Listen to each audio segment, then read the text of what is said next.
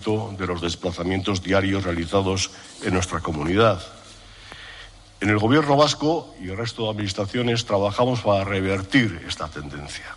De hecho, el año 2023 está siendo el año de la recuperación de las personas usuarias en el transporte público un foro en Vitoria en el que se está analizando la movilidad urbana en la transformación de las ciudadanas. Hasta aquí Euskadi en la Onda. Ya saben que tienen más información en la web ondaceropaisvasco.es. Ahora es tiempo ya para el deporte regional desde las emisoras de Onda Cero hoy con Roberto Pascoy. Que pasen buena tarde.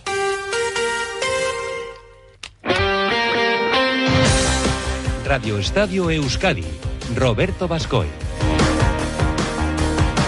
León, ¿qué tal? Saludos y muy buenas tardes. 14 horas 40 minutos, 13, 14, 15 segundos de este martes 12 de diciembre de 2023. En un día de muchísima actividad, hace un ratito se han sorteado los 16 de final de la Copa del Rey con eliminatorias apasionantes para nuestros cinco equipos, con derby incluido Eibar Athletic, con eliminatoria de primera división que se jugará en Mendizorroza, a la vez Betis, además a Morevieta, Celta de Vigo y Málaga, Real Sociedad. Además, nos vamos a ir hasta Milán para conocer la última hora y el ambiente de Real Sociedad e Inter antes del duelo de esta noche que decidirá el primer puesto de su grupo en eh, Champions. Repasaremos el empate del Athletic en Granada, el Alavés cerca de fichar al extremo del eh, Racing de Ferrol, Carlos Vicente, y hoy partidos para Basconia, Bilbao Basket y Vidasoa. Con el mejor sonido que pilota Sonia Perendeira, comenzamos. Esto es Radio Estadio Euskadi.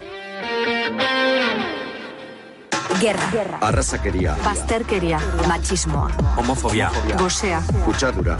Eskubiderik ez dagoela uste baduzu, defendatu itzazu. Giza eskubideen aldarrikapen unibertsalaren irurogeita mabosgarren urte urrena. Nik neuk, kompromiso hartzen dut. Berdintasuna justizia eta gizarte politikak. Eusko jaurlaritza. Euskadi. Auzolana. 14, 41, 35. Qué pendientes hemos estado este mediodía de ese sorteo de los 16 avos de final de la Copa del Rey. Un sorteo que, como siempre, ha sido un auténtico peñazo que ha durado casi 55 minutos, aunque hoy hay que reconocer que han tenido un precioso detalle con la leyenda del Atlético, con José Ángel Iríbar, con el que han abierto el eh, sorteo, recordando aquellas dos copas que ganó el Chopo y además ese acto que va a tener lugar este próximo sábado con el homenaje y con esa estatua que se va a colocar a uno de nuestros futbolistas legendarios.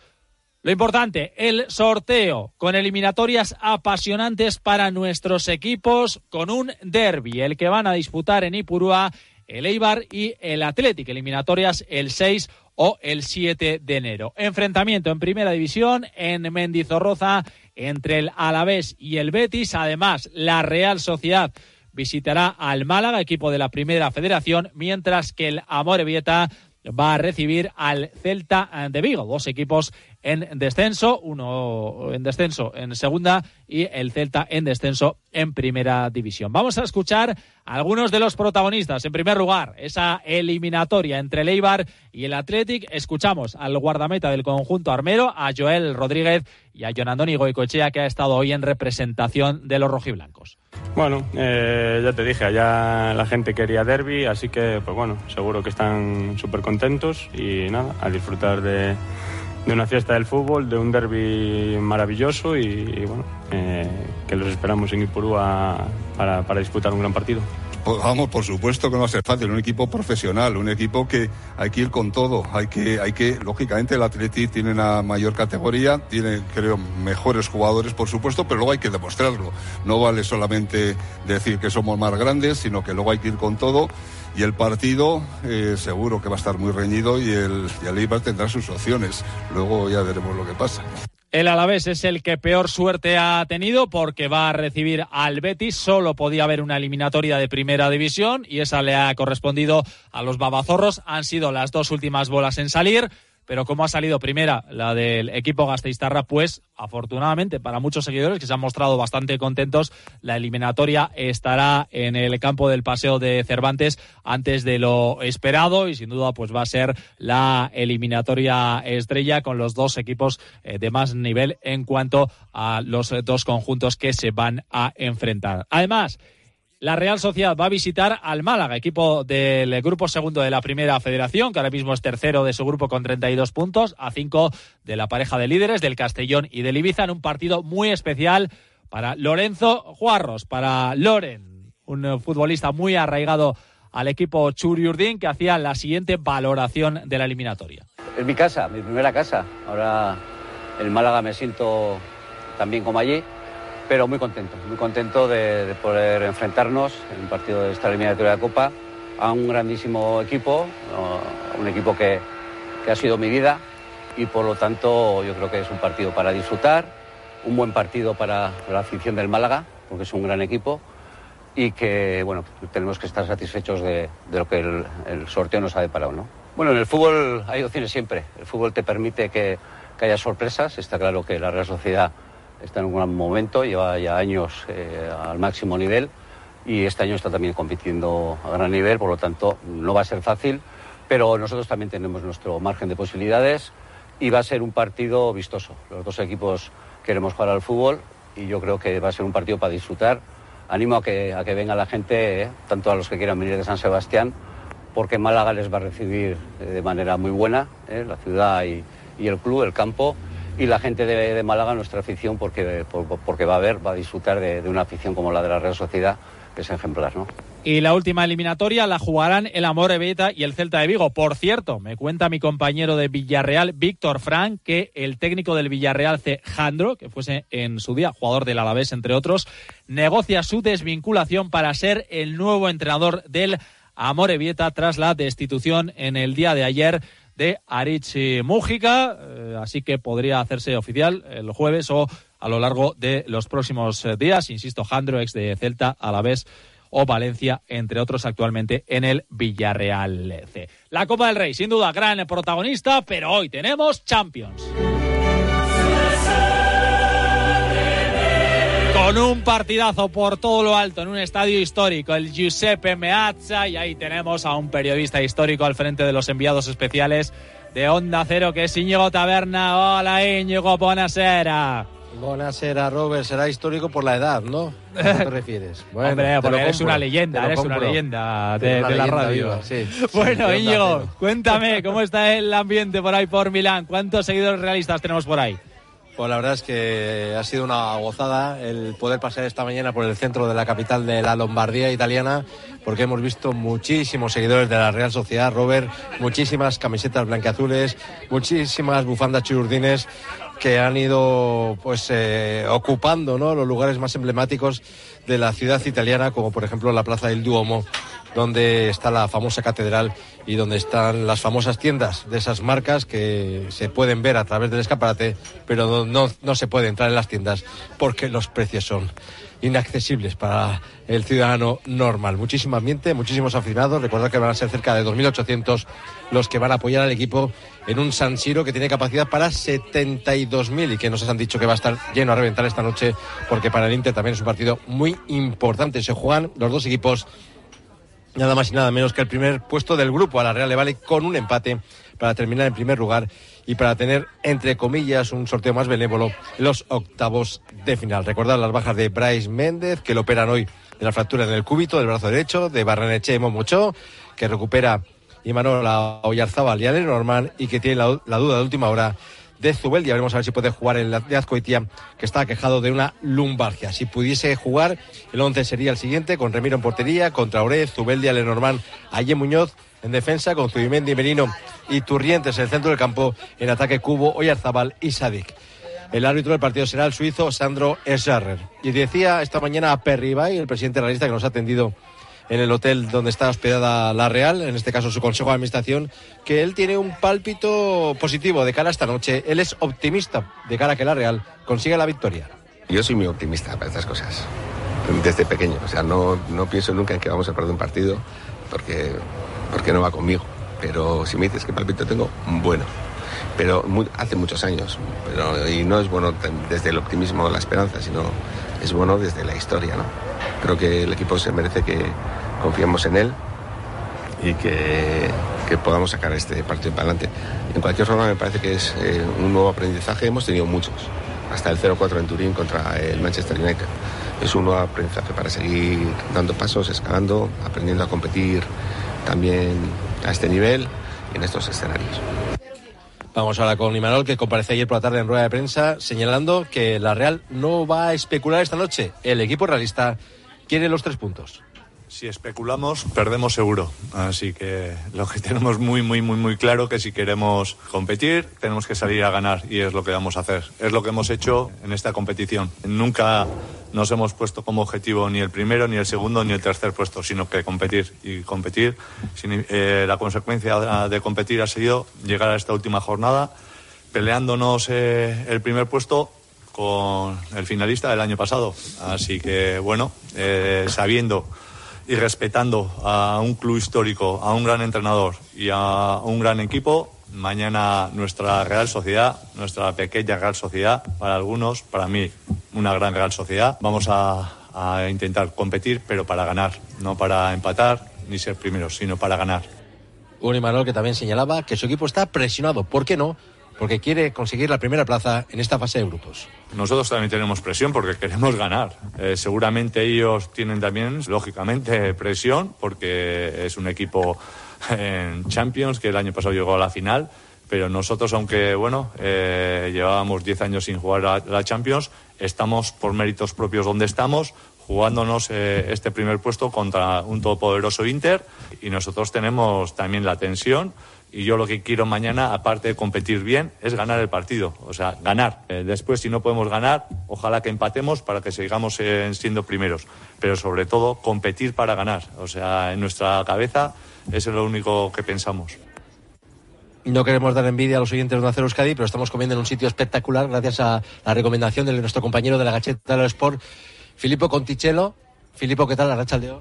Todo bien, todo bien. Espero que la pasáis bien aquí en Milán y que sea un gran partido esta noche. Bueno, ¿cómo está el Inter? El Inter está bien. Con la Real Sociedad ha sufrido mucho en la ida. Creo que es el equipo contra quien ha, sufrido más en esta temporada. Pero está bien, eh, tiene buena onda eh, eh, y sabe cuánto importante es ganar este grupo para, para tener un octavos teóricamente más simple. No lo sabemos nunca porque el año pasado llegó segunda eh, en el grupo y ah, eh, llegó hasta la final. Así no se puede saber. saber. Bueno, lo, pasaremos bien esta noche, ¿vale, Filipo? Y estará con nosotros también Mario Gago, el habitual eh, corresponsal de Onda Cero en el fútbol italiano. Mario, ¿con qué bajas llega el Inter y qué once puede alinear Inzaghi? ¿Qué tal? Tres bajas del Inter, una en defensa de Bray, Dumfries y, Pavar. Y va a hacer rotaciones, sorprende, porque va a salir con Soman en portería, Darmian Acerbi, Carlos Augusto en la línea de tres de defensa. Por la derecha va a entrar Cuadrado, por la izquierda va a estar el siempre peligroso Di Marco. Centro del campo para Fratesi, Sanaloglu, en Kitarian. Y aquí viene la gran sorpresa. No juega, o no parece que va a jugar Lautaro Martínez de titular, lo va a hacer Alexis Sánchez junto a Marcus Turán. Pues fíjate qué lujo. Filipo y Mario Gago en la sintonía de hacer Euskadi, Robert, para que, para que luego digan algunos si esto no es una red de calidad. Y por último, recordar que mañana pedimos el voto para el trofeo de ya, donde premiamos al mejor jugador de la Real de la temporada. Ahora mismo líder es Remiro, con los votos del partido contra el Villarreal.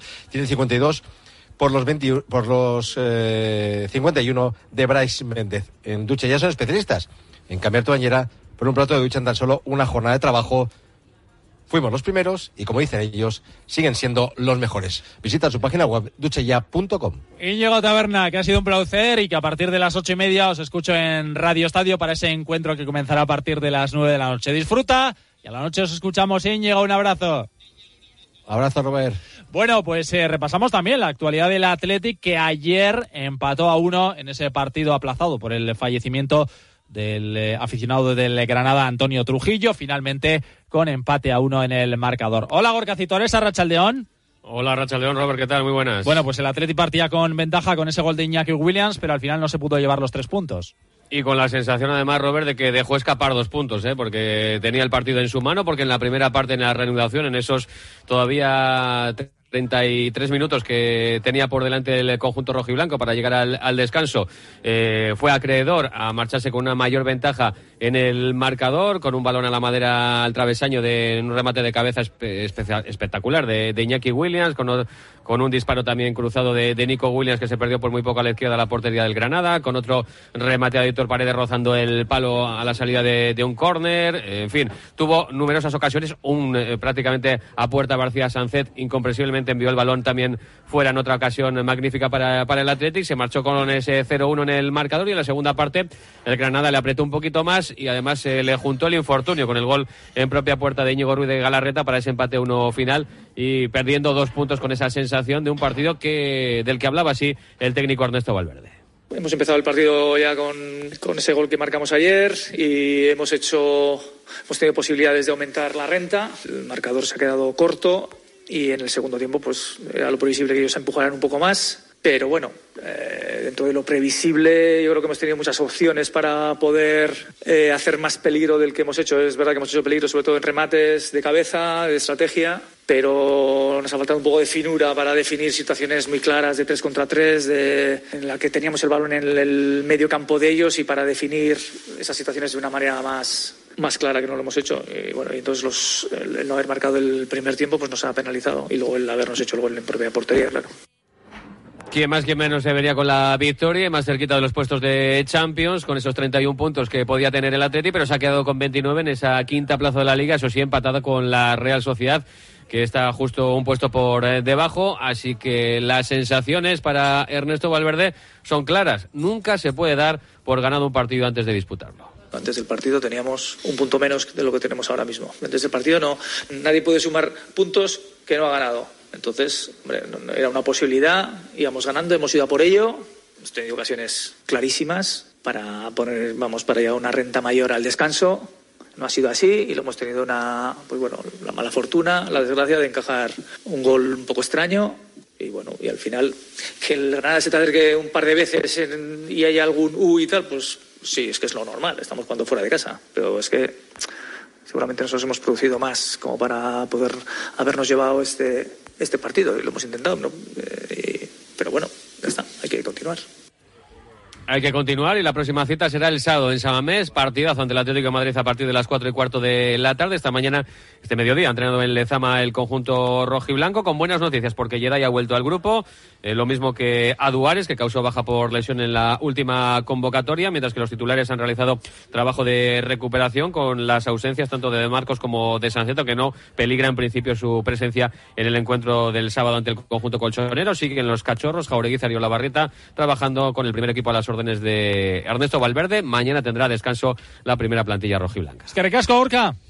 Agur. Además, ayer se jugó el Rayo, Cel el Rayo 0, Celta 0, lo que deja a la vez duodécimo con 16 puntos, 6 sobre el descenso que marca el conjunto gallego, aunque la noticia en el entorno Babazorro es que a falta de confirmación oficial ya tiene cerrado su primer fichaje invernal. El extremo del Racing de Ferrol, Carlos Vicente, abonando su cláusula de rescisión de 600.000 euros. Jugador aragonés de 24 años, lleva este curso cuatro goles y cuatro asistencias. Estaban interesados en el Valencia, Getafe y Cádiz, pero finalmente va a ser eh, el club Babazorro el que se lleve el gato al agua y podría debutar el día 2 de enero contra la Real. Entiendo que es pronto, pero quizá en ese enfrentamiento de Copa del Rey frente al eh, Betis. Hasta aquí la actualidad futbolística, pequeña parada, pero hoy tenemos hasta tres partidos. Lo contamos en Radio Estadio Euskadi. Unos días de esquí en Aragón te llenan de energía para todo el año. La emoción de volver a esquiar, la belleza de vivir la naturaleza, el placer de descansar entre amigos. Hay miles de razones para venir a Aragón. ¿Cuál es la tuya? Aragón, por miles de emociones. Turismo de Aragón. Gobierno de Aragón. Hoy tenemos baloncesto a las ocho y media en el Bues Arena, Basconia, Palencia. El equipo azulgrana que quiere buscar su octavo triunfo para acercarse a la Copa del Rey se mide al ecolista que solo ha ganado un encuentro que llega después de la destitución de su entrenador Marco Justo y llega como pareja interina Fran Hernández y Alberto Padilla en el banquillo. El jueves se medirán en Euroliga a la Virtus, también en Zurbano y el domingo al Barcelona en el Palau. Además, segunda jornada de las, 10, de las 16 de la FIBA Europe Cup. A las 9 Bilbao Basket visita al Oporto. Escuchamos al técnico de los hombres de negro, Jaume Ponsarnau. Claramente es un partido que tiene mucho premio, ¿eh? porque, porque como dices es un partido sería un, un paso importante adelante, ¿no? Pero aún queda mucho, de muchos partidos en este grupo y tenemos que seguir exigiéndonos ir partido a partido y este partido pues en su pista, Oporto, contra un rival duro y fuerte. En la Eurocup femenina, Lointe Guernica visitará el jueves al Mechelen en eh, tierras belgas. Tenemos también balonmano hoy a las 8 en Artalecu. El Vidasoa, que busca su sexto triunfo consecutivo, recibe al Cuenca. Escuchamos al técnico irundarra, Jacobo Cuetra. Y bueno, veremos luego el Cuenca de la segunda vuelta. Pero bueno, estamos en la primera, último partido, y hay que, hay que darlo todo. Podemos hacer, pues conseguir un logro muy, muy, muy difícil de, de superar, los 27 puntos, eh, dejarlo, dejar la segunda vuelta bien, muy bien enfocada. Más no se puede pedir, pero hay que, hay que dar un último esfuerzo, un último sprint. Sí, me comentaban antes, bueno, últimos partidos, que bien descanso. Yo no, si yo, yo prefiero seguir jugando hasta, hasta el infinito, porque las sensaciones son muy buenas, eh, el rendimiento del equipo muy bueno. Y en golf, el PGA suspende a John Ram, no le dejará jugar sus torneos, debutará en Arabia Saudí en febrero. Hasta aquí, Radio Estadio Euskadi, a la noche Radio Estadio con ese Inter, Real Sociedad y el Vasconia Palencia. Hasta mañana, adiós. Son las 3 de la tarde, las 2 en Canarias.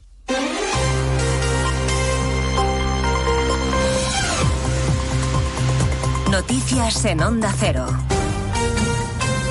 Buenas tardes. Resumimos en tres minutos la actualidad que les venimos contando desde las 12 en Noticias Mediodía, con primera parada en el Congreso de los Diputados, donde comienza a esta hora el pleno y debate de la toma en consideración de la ley de amnistía.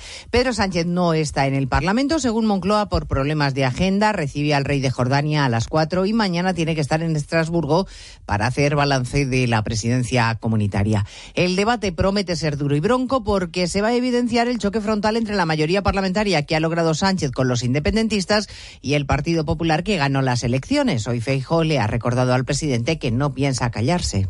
Cada ataque que perpetre Sánchez contra la Constitución lo vamos a denunciar hasta revertirlo. Cada vez que pisotee la igualdad entre españoles la vamos a defender. Y cada centímetro que vaya construyendo del muro de odio contra media España haremos lo posible para derribarlo. En el Partido Socialista excusan la ausencia del jefe de gobierno y en la Moncloa dicen que la amnistía es un ejemplo de coherencia. Empieza, por tanto, el trámite parlamentario de la ley, también el de los presupuestos, porque en el Consejo de Ministros se ha aprobado el techo de gasto, que es el primer paso. Sube un 0,5% hasta alcanzar la cifra récord de casi 200.000 millones de euros. La ministra María Jesús Montero dice que la cifra es realista y prudente e incluso deja margen para prorrogar alguna de las medidas anticrisis. Reitero que el techo de gasto es prudente y quiero trasladar que el Gobierno cuenta con margen para tomar o prorrogar algunas de las medidas para combatir el alza de los precios si fuera necesario. También están satisfechos en Moncloa con el acuerdo de pesca que han alcanzado en Bruselas los ministros de los 27 porque España ha conseguido una cuota de merluza histórica en el Atlántico. De ahí que el ministro Luis Planas considera que la tensa negociación al final no ha sido en balde. que ha valido la pena y hemos logrado un acuerdo para el conjunto de la Unión que es tremendamente positivo. Esta tarde, en Washington, se ven el presidente ucraniano Zelensky y su homólogo estadounidense Biden para hablar de la guerra en Ucrania y de la ayuda norteamericana, ahora que esté en cuestión que se sigan aprobando nuevos paquetes de asistencia para combatir a Rusia. Rusia, que dice que no sabe dónde está Navalny, el opositor que lleva días desaparecido. El entorno del encarcelado sospecha que le han trasladado de prisión en secreto. Cumbre del clima de Dubái, que sigue sin conclusiones, se alarga la negociación y las delegaciones están discutiendo un nuevo